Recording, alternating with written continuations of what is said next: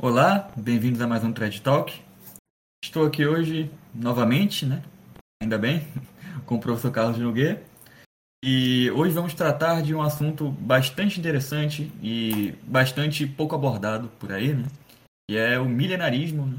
As diversas formas, como o magistério da igreja tratou e hoje em dia como é que ele se manifesta. Né?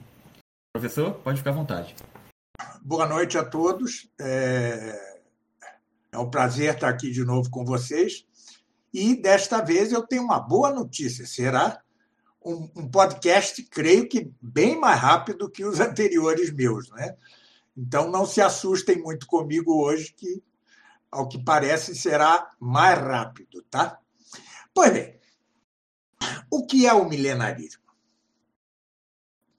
De maneira geral, o milenarismo é a o crer que a história humana é, se encerrará por um período longo paradisíaco.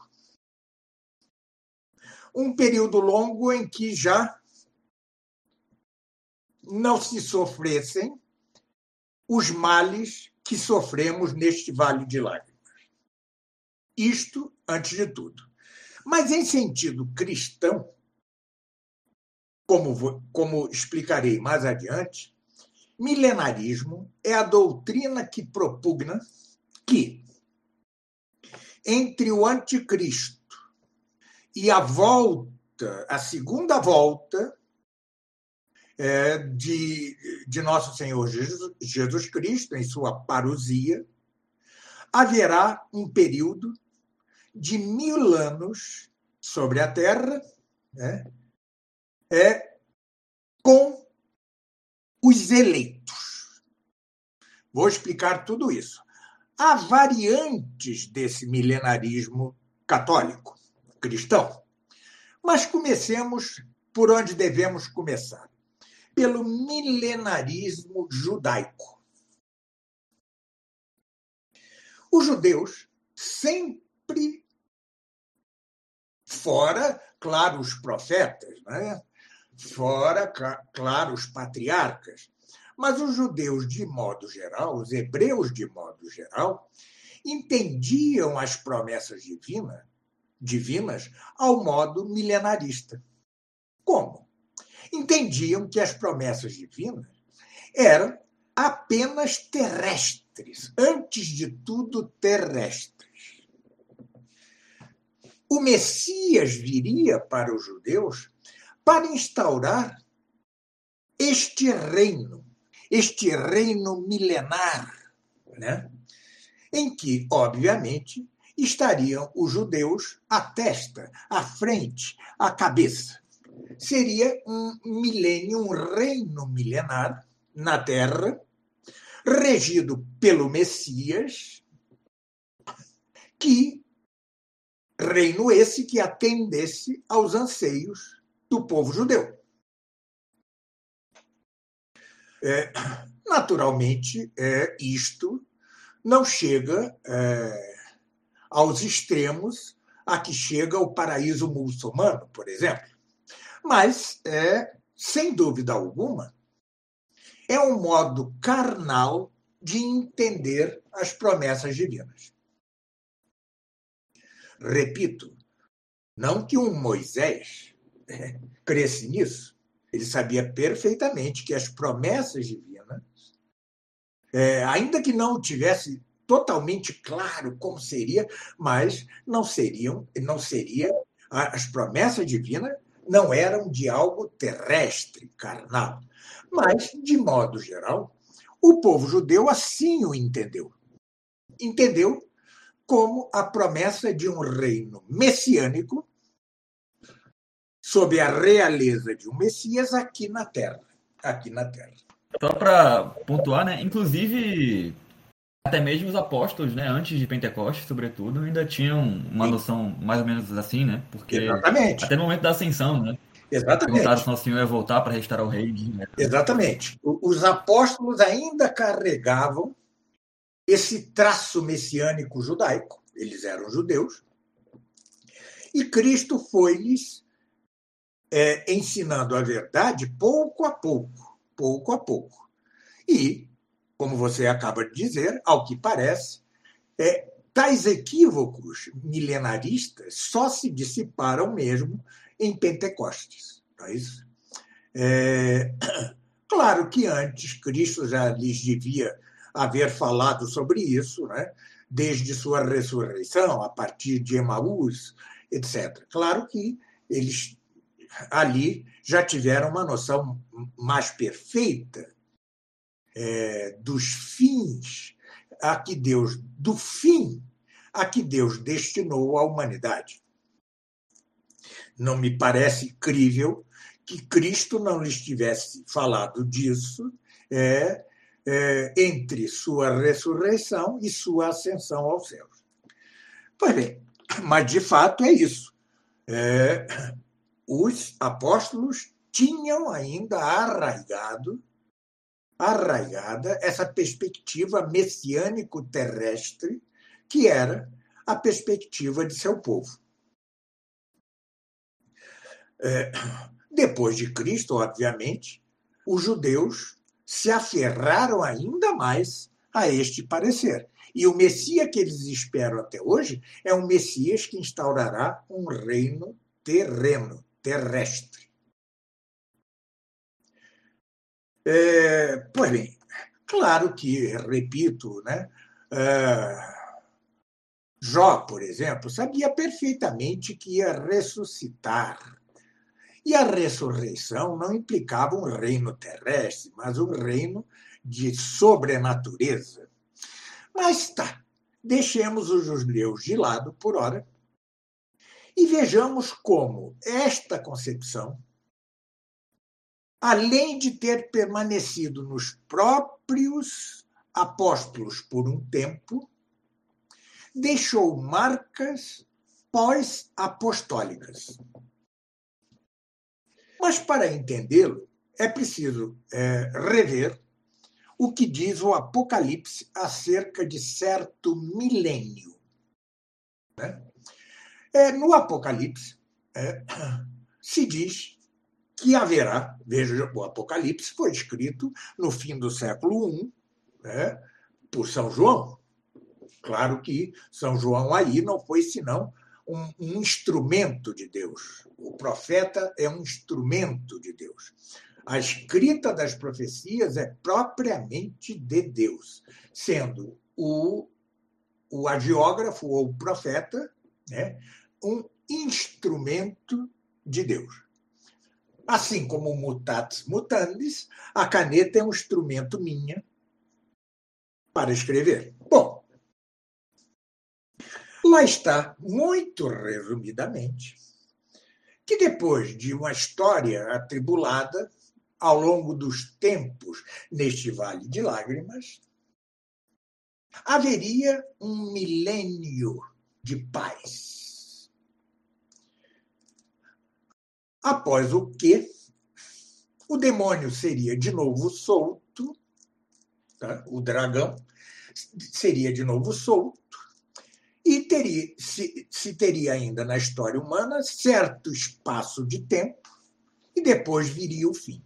Milênio, mil anos, certo espaço de tempo com eh, o dragão à solta e depois o fim, o fim do mundo, com a parousia ou segunda e definitiva vinda de Cristo. Isto é o que diz a letra do Apocalipse. Vai bem, Papias, que era um bispo da Ásia Menor, contemporâneo de São João, do qual, de certo modo, fora discípulo.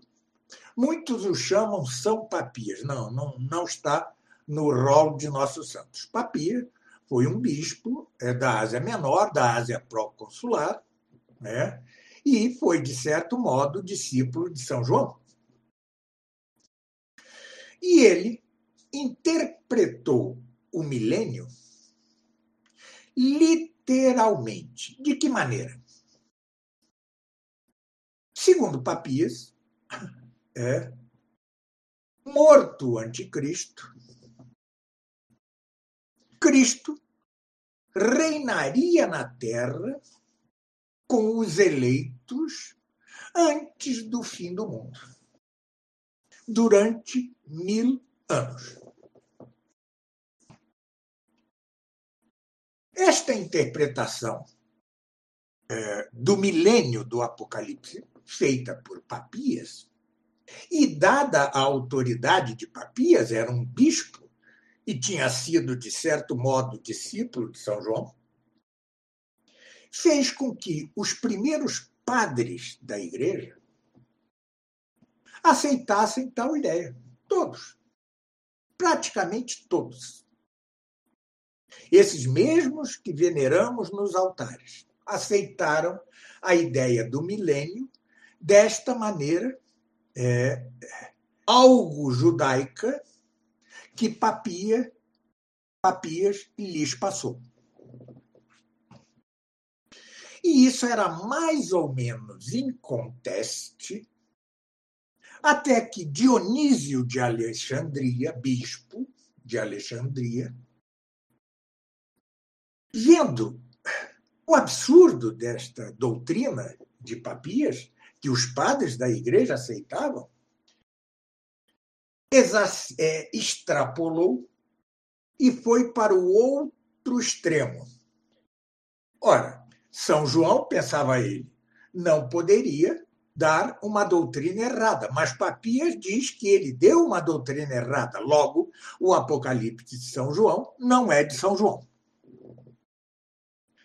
Para demonstrá-lo, ademais, é, recorreu Alexandre, é, Dionísio de Alexandria né, a questiúnculas linguísticas, tentando mostrar que a linguagem do Apocalipse não é a mesma linguagem da, do Evangelho de São João e das epístolas de São João.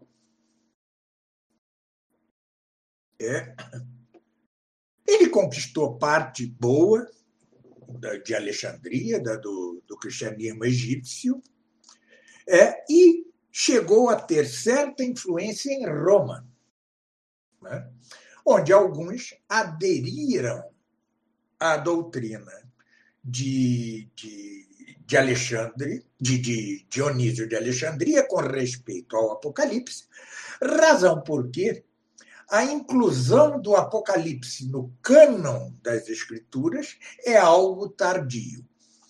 Tudo isso eu é, narro, explico, detalho em meu comentário ao Apocalipse. Perdão que eu sempre falo desse comentário e ele nunca que sai, é porque realmente é enorme e, ademais, eu sou pobre. E, sendo pobre, tenho de trabalhar para ganhar o pão de cada dia. Logo, não posso dedicar-me somente à escrita de livros. Bom, mas um dia sairá, se Deus quiser, e ali estará explicado tudo isto. Desde Papias, passando pelos nossos santos padres da igreja, primeiros, chegando a Dionísio de Alexandria, o bispo de Alexandria, a influência que ele teve é, em todo o Egito cristão e a influência que ele veio a ter até na Europa e, sobretudo, em Roma. Né? É, razão porque, é, repita-se, a introdução do Apocalipse no cânon das Escrituras, que ainda era informal, né, foi tardia. Isso tudo será superado com outros cânones e definitivamente será superado pelo Concílio de Trento, que inclui, que dará o cânone final, o, o cânon final das Escrituras, incluindo já, é, indubitavelmente, o Apocalipse. Antes já, já o tinha sido, mas é, uh, o Concílio de Trento sela a, a, a, coisa, e o Apocalipse é, é, é um, um livro canônico, que, aliás, fora cultuadíssimo durante toda a Idade Média, né? já superadas as dúvidas de Dionísio. Pois bem, a hegemonia entre os padres da igreja, da história, da, da interpretação de Papias quanto ao milênio do Apocalipse, é, perdurou até São Jerônimo. Eu estou, claro, resumindo a coisa. Novamente, em meu comentário Apocalipse, a coisa será detalhadíssima. Mas São Jerônimo é o primeiro a suspeitar da incorreção do milenarismo de Papias e dos primeiros padres da igreja. Depois, Santo Agostinho começou por ser milenarista. Milenarista. E é, aderia totalmente, no início, à interpretação de Papias e dos primeiros padres da igreja, de grande parte dos padres da igreja. Depois, no entanto, muda e, em seu magnífico Da Cidade de Deus, né, que é, para mim, um dos pontos altíssimos, se não o mais alto, é, da, da obra do Corpus Agostiniano, vai chamar ao milenarismo papisiano, se é que se pode dizer assim, fábulas ridículas. A autoridade de Agostinho, de Santo Agostinho, era enorme. E o fato de ele ter chamado a esta doutrina fábulas ridículas, de fato a sepultou. Depois dele, só no século XII voltará uma é, ideia, um milenarismo semelhante ao milenarismo de Papias, mas não idêntico a ele. É o milenarismo de Joaquim de Fiori, tá? abade cisterciense, cuja doutrina será condenada pela igreja. Não ele, creio que ele mesmo não foi condenado, porque era um homem muito piedoso e o magistério da igreja tinha dificuldade de condená-lo, mas condena sua doutrina em seus discípulos. Que discípulos são esses? Vão ser, sobretudo, os franciscanos espirituais. Que milenarismo é este? Os franciscanos espirituais, sim, foram condenados pelo magistério. Bem, Que milenarismo é esse? O milenarismo de Fiore, de Joaquim de Fiore, é, diz que o mundo se divide em três eras. A era do Pai, ou seja, o Antigo Testamento, a era do Filho, ou seja, de Cristo, o Novo Testamento, e a terceira era seria a era do Espírito Santo, que duraria mil anos e que estes mil anos seriam o milênio do Apocalipse. Uma digressão pequena é que, com esta doutrina, Joaquim de Fiore funda é, a tri, tríplice partição, divisão da história, que viria a fundamentar as ideologias é, é, profanas, é, as ideologias mundanizadas. A partir da, da, do esquema de Joaquim de Fiore, que herético é, era, no entanto, cristão, de uma heresia cristã, e, portanto, dizia respeito, de algum modo, ao sobrenatural, já que seria o Espírito Santo quem governaria os eleitos durante mil anos na Terra, antes de que houvesse o fim do mundo. Né? Depois, isso se vai secularizar e tornar-se na tripla divisão é, é, renascentista liberal, né? é, em Idade Antiga, Idade Média e Idade Moderna. Depois viria. Sim. É, só um pedido para o senhor: você poderia comentar um pouco sobre a, a diferença né, entre uma ideologia e uma heresia espiritual como o milenarismo? Só para ficar? Sim. É, é, eu já volto, eu já venho. Então, é, a primeira secularização é essa: é a tripla divisão renascentista e depois liberal da história em Idade Antiga, Idade Média e Idade Moderna. Depois vem a tripla divisão de Augusto Comte, o fundador do positivismo. Depois, a tripla divisão de Marx, é, que dividia a história em comunismo primitivo, sociedade de classes e sociedade sem classes final, ou comunismo definitivo, é, que é uma espécie de paraíso terrestre. É, depois vem os três Reiches de, de, de, do nazismo, de Hitler. Pois bem, tudo isso é ideologia. Qual é a diferença, então, entre uma doutrina herética, como a de Joaquim de Fiore, e a ideologia? É que a, ide... a doutrina herética, ainda que herética, é espiritual, dá ao homem um fim sobrenatural, enquanto a ideologia é, é na feliz expressão de Eric Feiglin, é, que no mais não é para ser seguido, é, é uma religião política, uma religião civil. Encerra o homem nos limites de sua própria mortalidade, razão porque o fim do homem, segundo as diversas ideologias ou religiões políticas, é ser pasto, comida de vermes. Tá certo? Esta é a, é a diferença. Né? É, a ideologia é a secularização de doutrinas espirituais, ainda que heréticas. Ficou claro? Ficou, professor. Bom, Uma espécie, então, de religião imanente, né? É, é, eu acho essa expressão de Erd Feiglin muito boa, religião política, religião civil, tá certo? O fim é sempre imanente, claro. Enquanto o fim é, da, da doutrina de, de Fiore, por exemplo, era transcendente, porque, embora ele desse mil anos de governo na Terra pelo Espírito Santo, ele não negava que, ao fim destes mil anos, Cristo voltaria em sua parousia é, e ressuscitaria os vivos e os mortos, etc, etc. Mas, claro que esta, esta doutrina de Fiore fez enorme mal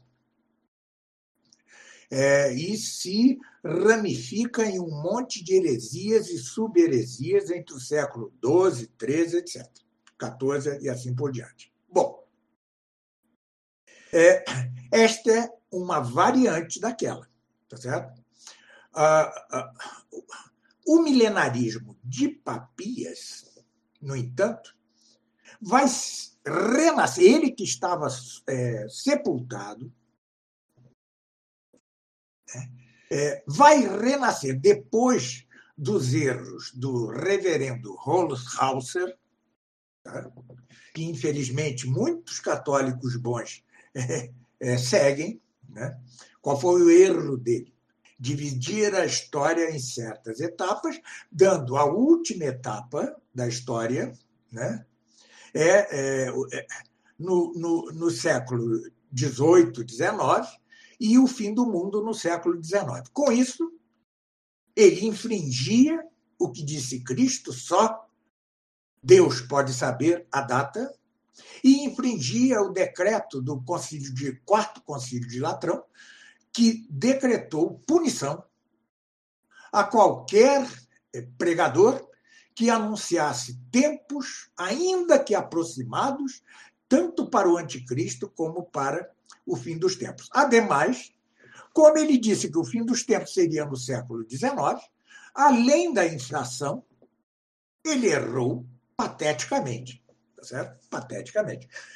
O fato de ele ter errado na data já mostra que sua doutrina não era inspirada contra o que creem até católicos tradicionais, né? e que é, representa verdadeiramente uma infração né, a algo que é de doutrina católica. Né? Ou seja, a impossibilidade de os homens saberem as datas do anticristo e do fim dos tempos. Pois bem, outra coisa é dizer, mais ou menos, como disseram Santo Antônio Maria Claret, é, São Pio X, parece, parece que estamos entrando no último período da história. Parece. Tá? Mas sem dar datas nem sequer próximo. É, também tem muitas seitas protestantes, né? Cujos fundadores fizeram até o dia cert, certinho, né? Do, sim, sim, sim. Então, é, mas o problema é que o, o reverendo não só foi chamado reverendo, tá certo? Senão que é seguido por muitos católicos tradicionais, tá certo? Esse é o problema. Mas, enfim, ninguém vai seguir os protestantes, mas é, é, muitos seguem a Rollhauser. É, pois bem, é, mas o fato é que o milenarismo de Papias volta com alguma força no século XIX, com pensadores hispânicos como Lacunza. Lacunza né? E essa força não deixa de existir ainda no século XX. Por quê?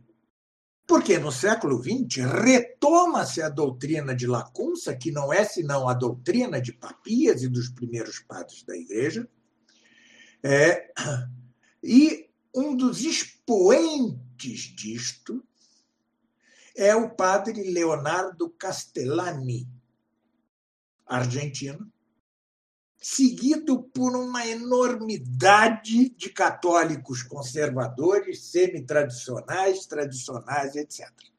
É um verdadeiro ícone é, na, na cristandade entre os católicos hispânicos.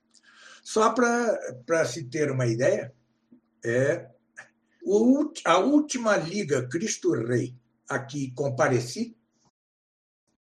contava com multidão de filósofos, padres, é, jurisconsultos hispânicos, todos eles de alguma importância e alguma capacidade, e de todos eles, eram muitos, não recordo exatamente o número.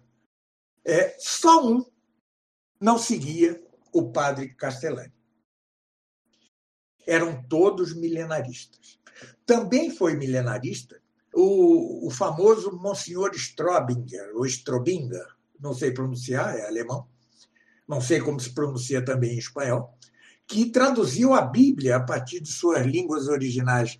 É, é uma boa tradução, é, seus comentários nem sempre são perfeitos, mas ele também foi milenarista é, no mundo hispânico, ele vivia na Argentina, é, junto com o padre argentino Leonardo Castellani e multidão de outros que este influenciava. É, o padre Castellani era um, um prodígio, era um, um, homem de alta capacidade. É, no Concílio Vaticano II, ele, ele não aderiu ao Concílio Vaticano II, mas nunca deixou de ser algo rebelde. Né? Eu falo dessa rebeldia não só ante o magistério da igreja, mas ante os grandes doutores, como Santo Tomás, Santo Agostinho. É, no meu opúsculo, Se se deve rezar pela salvação do mundo, que está em meu livro do Papa Herético. Mas não vou deter-me no padre Castellani. É, vou dizer que, ao contrário dele, Monsenhor Strobinger, ou Strobinger, é, teve uma postura exemplar que quero dizer? É que, vendo o perigo crescer, o Santo Ofício, na década de 40, é, soltou um documento em que dizia que o milenarismo mitigado. O que é o milenarismo mitigado? Exatamente o de Papias, o de Lacunza e o de, do padre Castellani. E do, do, de Monsenhor Strobinger. É, é, não podia ser ensinado sem perigo. Sem perigo para as almas, para a fé. Né? O, o sistema, são é, as precisas palavras do documento do Santo Ofício. É, o sistema do milenarismo mitigado não pode ser ensinado sem perigo. Este documento do Santo Ofício, contra o que querem os milenaristas atuais, esses mesmos com que deparei no, na Liga Cristo Rei é teve a assinatura de Pio XII. E, como os melhores intérpretes o, o mostram, implica a interdição de defender, crer e ensinar no milenarismo mitigado. E ensinar o milenarismo mitigado. Pergunte-se, por que não disse o Santo Ofício Pio XII que o sistema do milenarismo mitigado é herético? Por que eles não podiam lançar lama sobre uma pleiade de padres da igreja que estão em nossos altares, obviamente? Então, é, o Santo Ofício e Pio XII interditaram o ensino, a crença, a profissão, a confissão do milenarismo mitigado, sem dizer que ele é herético. Apenas dizendo um perigo para a fé, para as almas, etc. Pois bem, o, o, o intérprete autorizado foi o padre Alô, é, que fez um longo comentário ao Apocalipse, com quem é, com o qual eu debato o tempo inteiro, discordando, concordando, é, no meu comentário ao Apocalipse. Mas deixemos isso de parte é, e digamos que a atitude de Monsenhor Strobinger foi, é, foi exemplar. É, por quê? Porque ele, imediatamente após o decreto do Santo Ofício assinado por Pio XII, ele deixou de ser milenarista, o que se vê em sua tradução da Bíblia.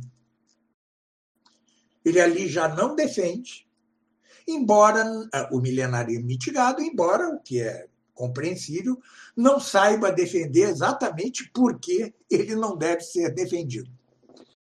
Mas foi uma atitude católica exemplar contra a do padre Leonardo Castellani e de todos os milenaristas mitigados que há até hoje e que ficam lançando em dúvida o decreto de Santo Ofício, calando, no entanto, o fato de que ele foi assinado por Pio XII. É que esses milenaristas são também tradicionalistas críticos. Eles decidem o que se deve aceitar no magistério. Não. Ah, é, esta encíclica de Pio XII não se deve aceitar. Aquela de Leão XIII, tampouco. É o chamado tradicionalismo crítico, que já foi é, estupendamente explicado é, pelo Padre Calderon, especialmente na segunda edição de seu A Candeia Debaixo do Alqueire. Bom, mas o fato é que houve outra variação do milenarismo mitigado de Papias. É o que eu chamo milenarismo eclesiástico. E deste participa uma, um, um número altíssimo de católicos altamente renomados ou atuais. Por exemplo, o tão gabado, o tão famoso, o tão seguido Monsenhor Delacy. E hoje, sobretudo, a TFP. E, em especial, seu é, representante mor, que é Roberto de Matei, e seu Reino de Maria. Eu é, encetou-se, começou a haver um debate público entre mim e Dematei sobre este assunto. Infelizmente, ele largou o debate logo no início, não, é, porque teria sido muito ilustrativo para todos esse debate, se ele tivesse ido até o fim. E que milenarismo eclesiástico é esse? Sob reino de Maria ou não, seria é, um, uma época depois do anticristo, depois da morte do anticristo, em que a igreja reinaria incólume, absoluta. Um tempo enorme, mil anos, dois mil anos, sabe-se lá, quinhentos anos, com a igreja reinando sem oposição e todos os povos cristianizados. Né? Claro que é, é, pessoas como Monsenhor Delacy ou Monsenhor Gomes, que é outro muito seguido nos meios conservadores e, e tradicionalistas, é, para eles, é, não, o senhor Gomes não entra aqui, é por outra razão, perdão. Mas é, Monsenhor Delacy, segundo esta doutrina, é, ainda não teria havido a evangelização de todo o mundo, que é prenúncio do fim, tá certo? Dado por Cristo mesmo. Mas o cardeal Biot demonstra é, taxativamente, e tantos outros, e eu, perdoe-me, na minha escala de formiga, em meu comentário Apocalipse, que sim, o mundo inteiro já foi evangelizado. Mas para Monsenhor Delacy e todos os seus, todos os, os que concordam com a sua doutrina, são muitos, né? muitos, muitos deles famosos, muitos deles seguidos por católicos conservadores ou tradicionais, né? Esta evangelização completa se daria depois do anticristo, com a conversão dos judeus, né?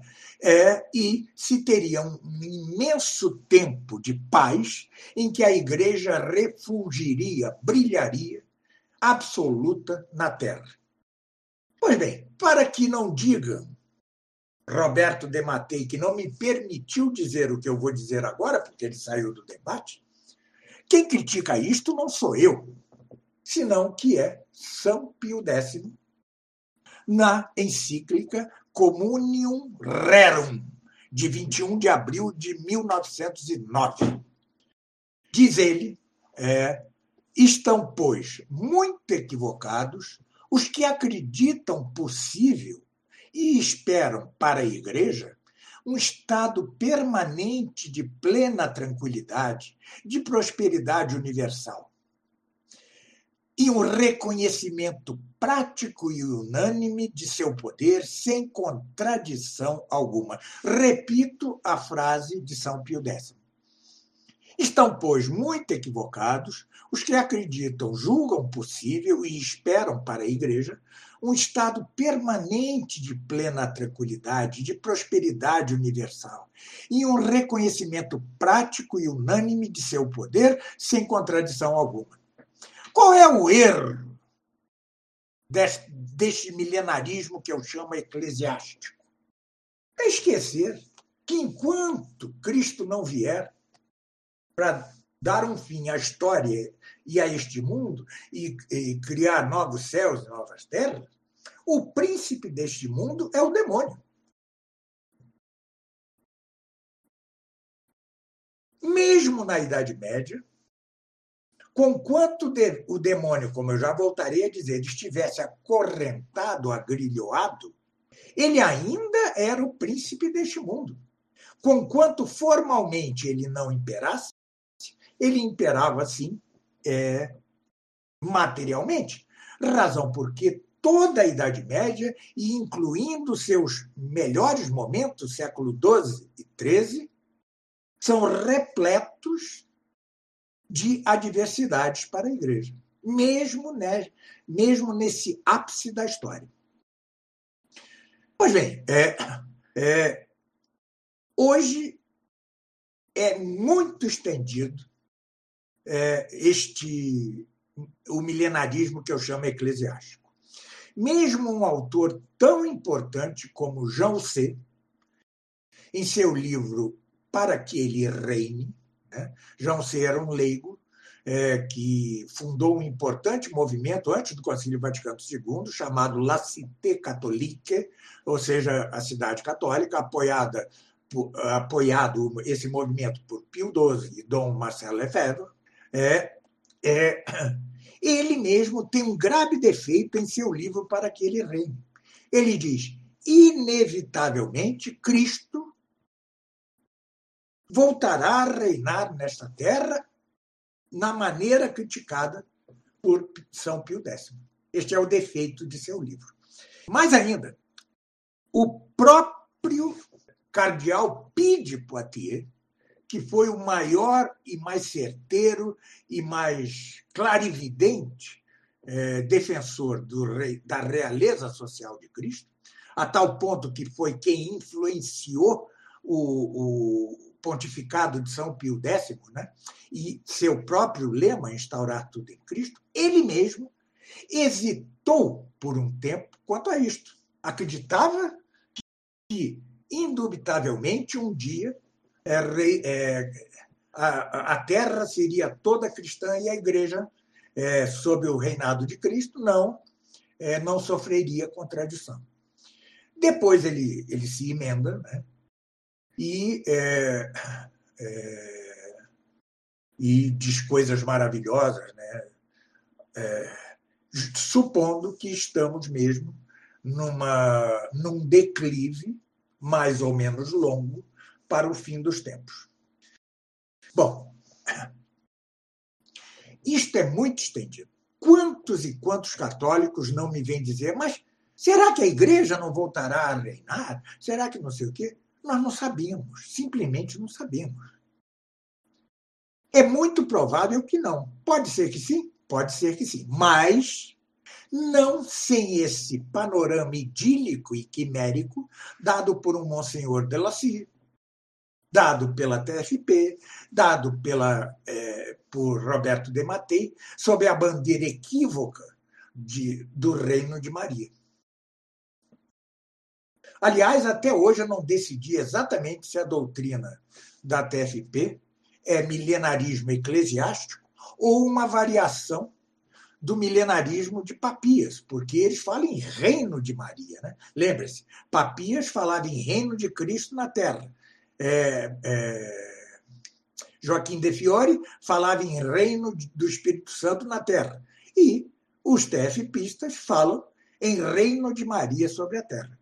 Lembro-me que no mesmo último é, fórum da Liga Cristo Rei, é, é, de que participei, e depois de eu fazer, dar uma palestra, né, em que eu exatamente dizia tudo isso, né, um representante é, eminente da TFP é, foi palestrar e, sem, sem me citar, né, é, mas de modo enérgico né, e um pouco furibundo, né, disse: como assim, se temos promessa de que haverá o reino de Maria? Não há promessa nenhuma. Não há promessa nenhuma. É, essa interpretação é, equívoca das palavras de Nossa Senhora, enfim, meu coração triunfará. É, vejam, Cristo é, sempre disse, os apóstolos, ele já venceu o mundo e a morte. Né? Mas, ao longo da história, é, nós, só, nós, historicamente falando, terrestremente falando, os cristãos são anti-alvo de derrotas do inimigo, é, pelas mãos do inimigo. Derrotas que, sim, são vitórias para a vida eterna, mas derrotas na terra. Então, é uma falácia da pior espécie considerar as palavras de Maria, então meu sagrado coração reinará, meu imaculado coração reinará, como o anúncio do reino de Maria. Fundam-se, ademais, em palavras algo metafóricas de São Maria Luís Grignon de Montfort. Bom, não quero é, adentrar isso, não quero aprofundar o tema. Digo apenas que há esta variante milenarista, tá certo?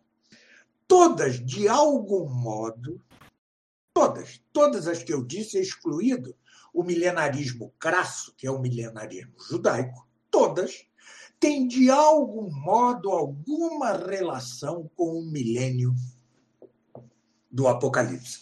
É, em relação a essa questão, a TFP então afirma que após o anticristo vai haver um reino de Maria, é isso mesmo? Exatamente. Exatamente.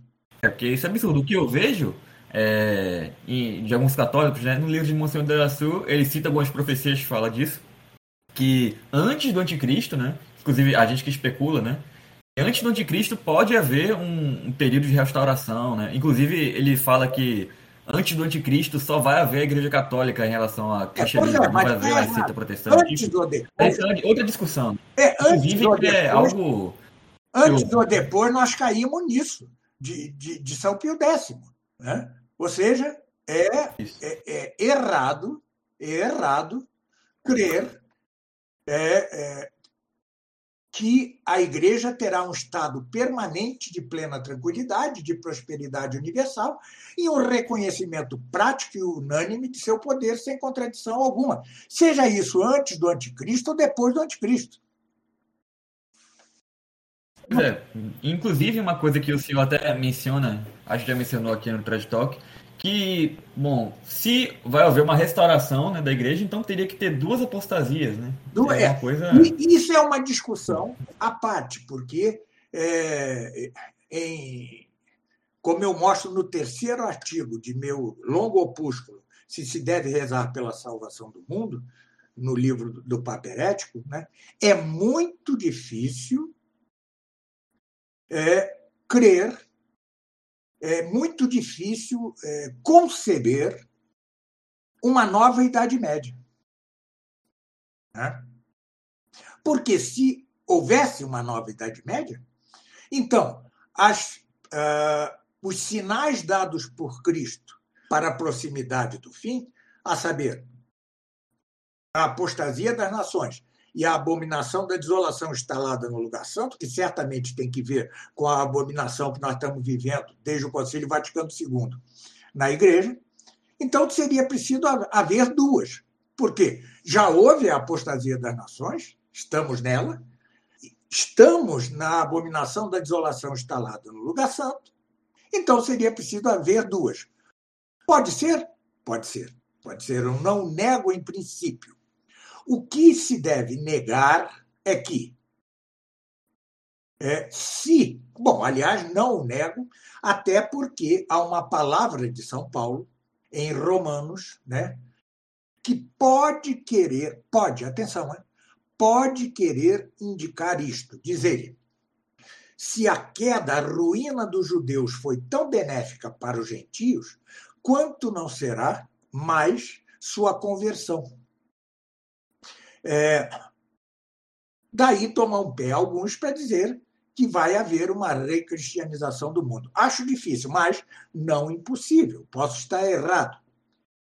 O que não se pode dizer é que haverá um milênio de paz, seja esse milênio de 500 anos, 2 mil anos, mil anos. Isso é que não pode haver. Por quê? Conquanto possa recristianizar-se o mundo, nunca, como diz São Pio X, nunca, nunca a Igreja terá um estado permanente de plena tranquilidade, de prosperidade universal, um reconhecimento prático e unânime de seu poder, sem contradição alguma. É. E lembra ele, na mesma encíclica, uh, o que se diz na primeira epístola de João, 5,19. No mundo domina inteiramente o demônio. Pois bem, é, isto é que não pode. Eu tentei no debate com, com Dematei dizer isso. Se você quer, quer crer que depois do anticristo haverá um tempo de certa recristianização do mundo, tudo bem não incorre em nenhum problema. Mas. Antes do anticristo, né, professor? Hein? Antes do anticristo, eu quer dizer. Ou depois, ou depois, ou depois. Muito depois. Claro. Pode ah, ser entendi. depois. Pode ser antes ou pode ser depois. antes da parousia, claro. Hein? Antes da parousia, claro. Só antes da vida de Nosso Senhor. É claro. Aí, ou seja, a parousia termina tudo. Acaba com a história e com o mundo. É, o mundo tal como nós conhecemos. É, pode defender isso sem incorrer em nenhum problema doutrinal de fé.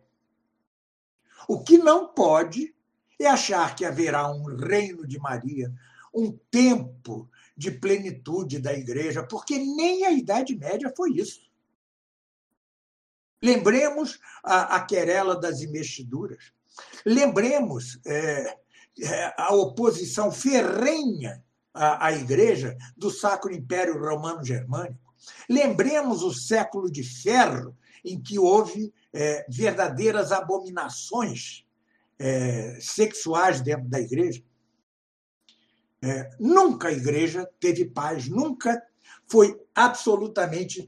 Em alguns, em alguns rincões da Europa, sim, teve reconhecimento.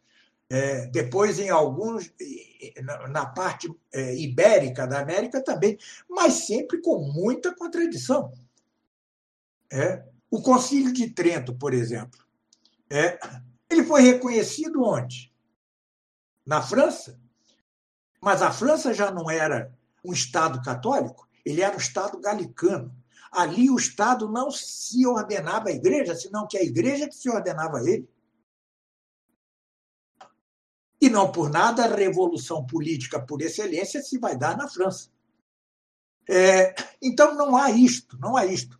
Houve dois séculos de relativa calma, que foram o século XII e XIII. Só estes. É, mas já voltarei a falar nisso. Pois bem, é, então, todo e qualquer milenarismo há que condenar-se. Pelas palavras do magistério, pela palavra do Santo Ofício, firmada por Pio XII contra o milenarismo mitigado, e pela palavra de São Pio X quanto ao que eu chamo milenarismo eclesiástico. Pois bem, resta-nos agora mostrar o que é o milênio no Apocalipse. Eu não posso antecipar muito, porque realmente isto exige uma profundidade de tratamento que só as quase mil páginas de meu livro poderão dar. Eu não poderei dar aqui. Né? Mas há duas possibilidades para entender corretamente o milênio. A primeira é a hipótese que surgiu já na, na Idade Média, é, num texto do pseudo é, Alberto Magno, né? e de outros, né? que dizia que uh, o milênio era o período de paz instaurado na Idade Média. Exatamente. Na Idade Média. Por quê? E essa é a tese, parece ser a tese, ele está como uma hipótese ainda, do padre Álvaro Caldeirão. É, por quê? É, se virmos, agora segundo mais Caldeirão que segundo o pseudo Alberto Magno, é, é, se virmos o tempo que vai de Constantino, quando o cristianismo saiu da ilegalidade, até a ofensa feita pelo Filipe, pelo rei Filipe o Belo de França ao Papa Bonifácio VIII, que foi exatamente aquele que insistiu na ideia da cristandade, cujo, cuja estrutura é a ordenação das nações e dos estados à Igreja, é, é, nós temos quase precisamente dia a dia mil anos. Então, essa é uma possibilidade é, tentadora. Mas há outra. É, na esteira de, de São é, Santo Agostinho, né, todos, quase todos, fora poucos, é, Santo Tomás nunca se pronunciou exatamente sobre isso, é, mas a maioria, sempre na esteira de Santo Agostinho, sempre considerou os mil anos como a época total da igreja. Tá certo? A época total da igreja. Mil anos, muitos anos. Pode ser. Apesar de que nós devemos, então, ver como isto se chama período de paz. Em que sentido isso se chamaria período de paz? Se tudo que não houve na igreja até hoje foi paz, nem haverá é, como diz São Pio X. Mas há um problema nesta doutrina, nesta teoria de, de Santo Agostinho. É que depois do milênio, diz o Apocalipse, haverá ainda um breve tempo, um pouco de tempo, em que o demônio estará à solta. Pois bem, diz Santo Agostinho, um pouco, a meu ver, apressadamente, que este período de, em que o demônio está solta, estaria solta, faz parte dos mil, mil, anos. Mas por que é ligeira essa, é, essa conclusão de Santo, de Agostinho? Porque é explícito o Apocalipse. Depois dos mil anos, mil anos, ainda haveria um pouco de tempo, veja, pouco de tempo pode ser milênios, né? um pouco de tempo com o dragão à solta e comandando. Eu interpreto isso em correlação com o que eu considero já o cumprimento da profecia, eh, segundo a qual se daria a abominação da desolação instalada no lugar santo. Mas isto eu prefiro reservar para o livro, dada a alta complexidade de, do que argumento, né? que me toma dezenas de páginas, e sem poder anunciar aqui, é, sob pena de ser mal entendido, mal interpretado, etc. Mas o que eu quero dizer é que as duas hipóteses, essa do, do pseudo é, Alberto Magno e Mutatis Mutandis, do padre Calderon, é, é perfeitamente compatível com esta outra tese. Por quê?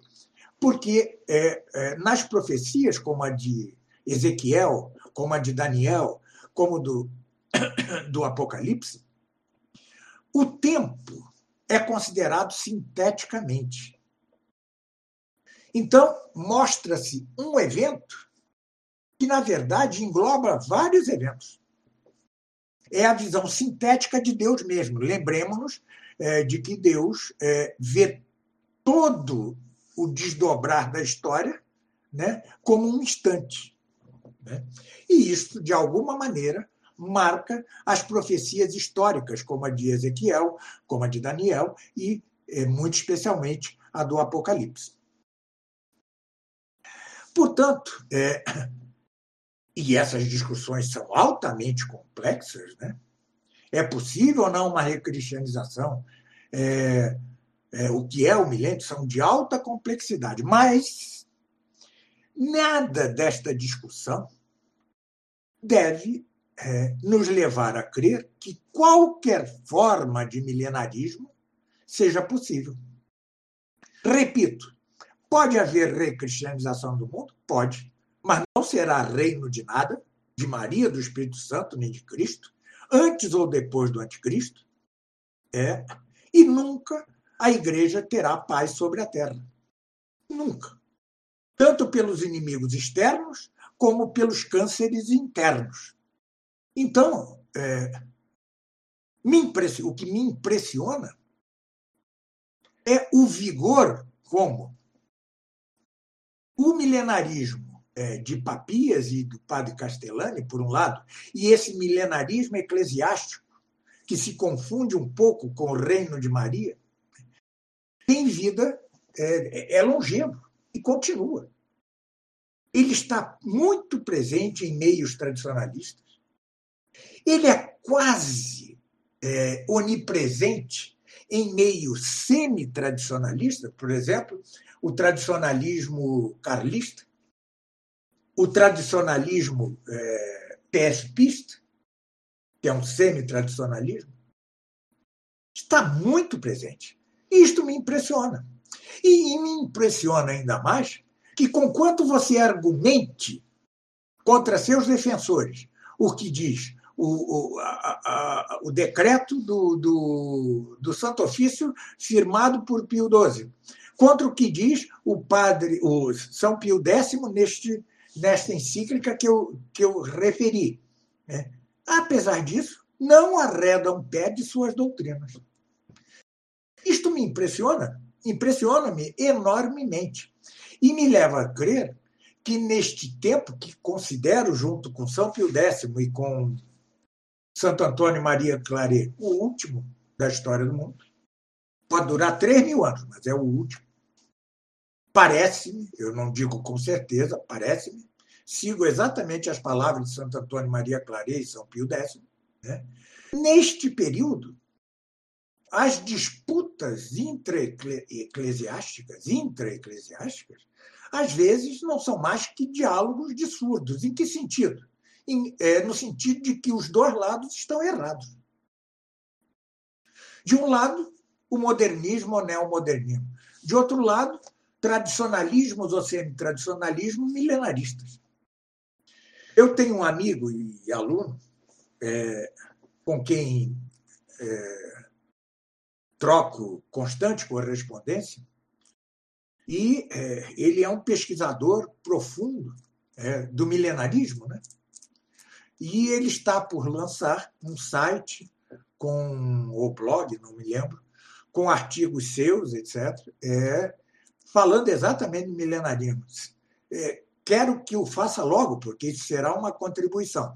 Sem, no entanto, é, ter muita esperança nos efeitos práticos da coisa.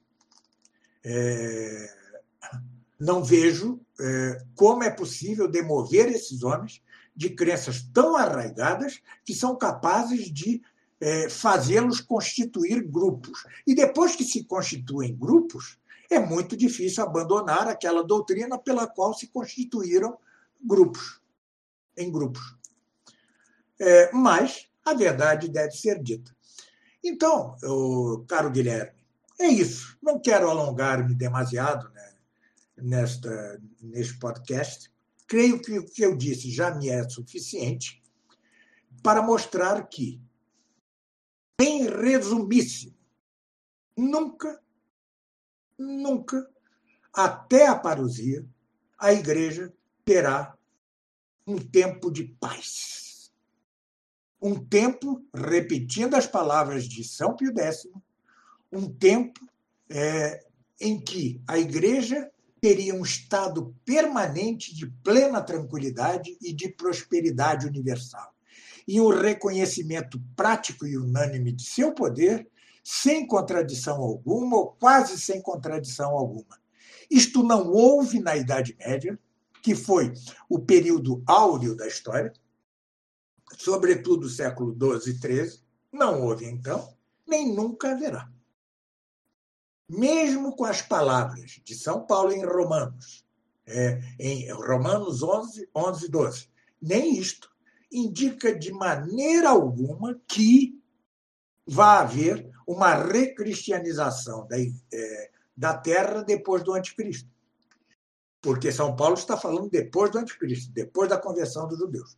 Bom, e tanto é assim que Santo Tomás, em seu comentário à segunda epístola de São Paulo aos Tessalonicenses, interpretando é, estas palavras, é, interpretando como será o mundo depois do anticristo, dá três hipóteses. Né? Uma das quais é que o fim do mundo será iminente. Apesar de que muitos gentios voltariam, voltarão ao antigo fervor da fé, como diz São Paulo na passagem citada, isto não quer dizer que o fim do mundo não fosse iminente. É, ao dar esta possibilidade, mostra Santo Tomás que não é obrigatória a outra. Logo, é, esteja, sejamos tolerantes na interpretação do que se dará daqui para frente até é, a segunda vida, vinda do Messias, até a segunda vinda de Cristo, sem, no entanto, incorrer em nenhum momento em nenhuma forma de milenarismo pré ou pós anticristo. Era isso que eu queria dizer, é, alertando é, é, para os riscos imensos que toda e qualquer forma de milenarismo traz. Né? Muito obrigado, professor. É, realmente, apesar de não ser uma, uma das, maiores exposições, das maiores exposições, foi bastante clara e bastante sintético, muito interessante também, porque deixa muito claro algumas coisas que volta e meia ficam confusas, né? Sobretudo os tradicionalistas em geral. Né? É. Então. É, mas eu quero insistir nisso. Eu não estou negando que o mundo possa voltar a cristianizar-se. Quer dizer, eu acho que não volta. Sim, sim. Mas ninguém que o defenda incorre em nenhum problema. Mas nego peremptoriamente que haverá um período de paz para a igreja. Perfeito, né? Essa paz absoluta que, que se diz aí já já foi contrariada pelo próprio São Pio X, né? É, então, uma encíclica, então. Veja que é uma encíclica. Uma imagem para disputa aí, para debate algum. É uma, e curiosamente é uma encíclica importante e muito pouco conhecida, né? Quantos a conhecem? Né? Muito poucos a conhecem. É... Communium Rerum, de 1909. Importante encíclica, claro que o tema dela não é este, mas isto é, é suficiente para que mantenhamos-nos em guarda, para que nos mantenhamos em guarda ante qualquer forma de milenarismo. É isso, caro Guilherme. Muito obrigado a todos pela atenção e cumprindo o prometido, desta vez não é, não exigi muito de vocês. Em uma horinha, uma horinha e pouca, eu terminei minha exposição. Muito obrigado a todos. Obrigado, Guilherme. e estou sempre à sua disposição. Te agradecemos e até a próxima. Salve Maria. Ave Maria.